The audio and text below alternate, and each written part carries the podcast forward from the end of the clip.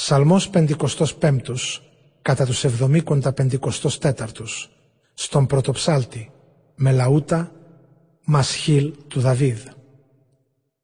Πρόσεξε Θεέ την προσευχή μου, μην αποφεύγεις την παράκλησή μου.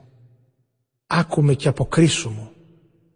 Περιπλανιέ τη σκέψη μου στη θλίψη μου έγνης γεμάτη από τις κραυγές του εχθρού και από του μοχθερού την καταπίεση. Μου αποδίδουν ανομίες και με κατηγορούν με οργή.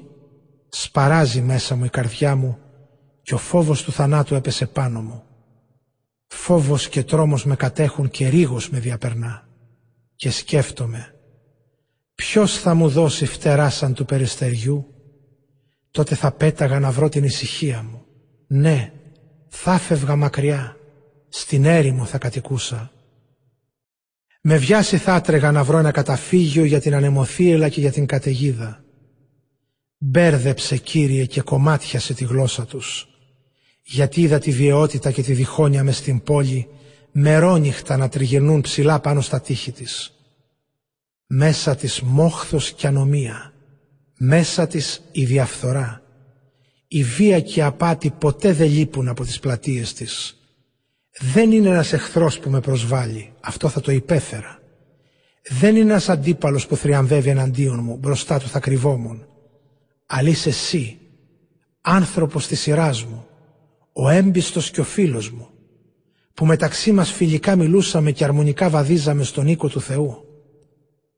Ας ήταν να τους βρει θανατικό αναπάντεχο κι ας κατεβούνε ζωντανοί στον Άδη γιατί η κακία βρίσκεται στα σπίτια τους και μέσα τους. Εγώ φωνάζω στο Θεό και ο Κύριος θα με σώσει. Βράδυ, πρωί και μεσημέρι θρηνώ και αναστενάζω και Αυτός ακούει τη φωνή μου.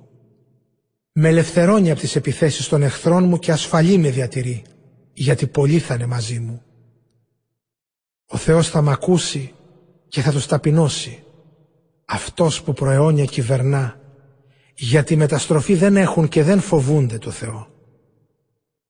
Καθένας τους το χέρι τους σηκώνει ενάντια στους φίλους του τη συμφωνία του αθετή. Τα λόγια τους πιο μαλακά είναι και από το βούτυρο, μα έχουν τον πόλεμο μες στην καρδιά τους, είναι οι κουβέντες τους και από το λάδι απαλότερες και ωστόσο είναι γυμνά σπαθιά. Άσε στον Κύριο τις έγνοιες σου και Αυτός θα σε φροντίσει. Δεν θα επιτρέψεις στον αιώνα να κλονιστεί ο ευσεβής. Όμως εσύ Θεέ, εκείνους θα τους ρίξεις στον λάκο της καταστροφής. Απατεώνες είναι και φωνιάδες, που δεν θα ζήσουν ούτε τις μισές από τις μέρες της ζωής τους. Αλλά σε σένα ελπίζω εγώ.